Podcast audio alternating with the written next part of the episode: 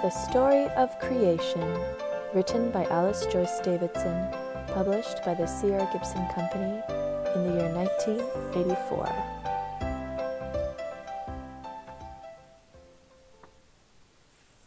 Alice was a little girl who went to Bible school. She learned the Ten Commandments and she followed every rule.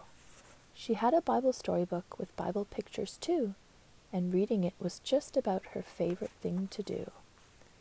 One day, as she was reading how God made everything, the airmail bird brought Alice this note beneath his wing Reading is the key to take you where you want to be.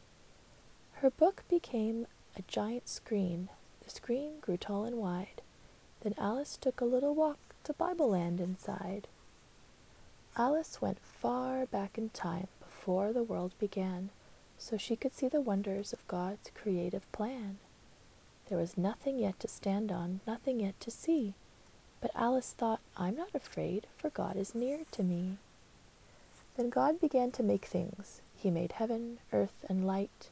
He called the bright light day, and he called the darkness night.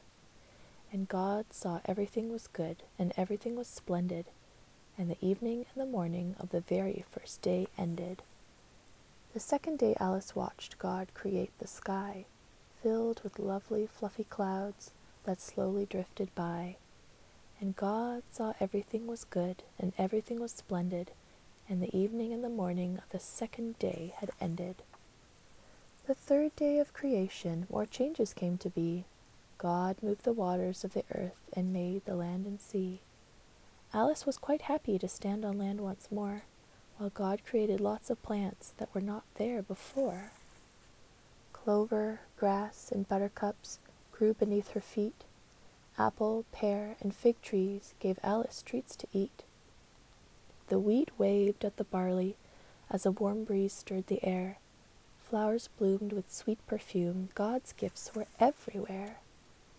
And God saw everything was good, and that everything was splendid, and the evening and the morning of the third new day had ended.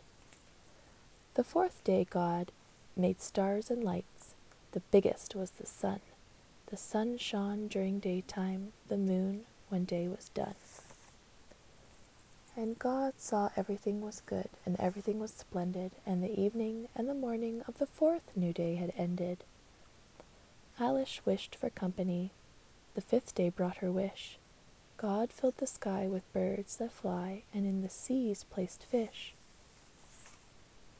And God saw everything was good, and everything was splendid, and the evening and the morning of the fifth new day had ended. The sixth day God created beasts both great and small, and as he did, a thank you was heard from one and all. The elephants all trumpeted, the cattle all said moo, donkeys brayed and lions roared, the horses whinnied too. Hyenas laughed and sheep said baa, a lion roared again. A puppy barked, a kitten meowed, and Alice said, Amen. Then God continued working on his creative plan. With love and in his image, God created man. God created man and woman, a husband and a wife. He put them both in charge of all the things he brought to life. God told them to have babies and to take the best of care of all his creations on land and sea and air. And God saw everything was good, and everything was splendid, and the evening and the morning of the sixth new day had ended. On the seventh day God rested from the work which he had done. God made that day a Sabbath day, a very holy one. Alice walked back through the screen which became her book once more, and knew more how the world began than she had known before. And when she went to Bible school, she sang this song of praise about how God made everything in only seven days.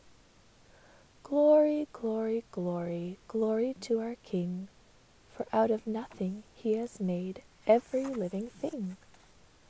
Glory, glory, glory, a song of praise is due to God who made the whole wide world, including me and you.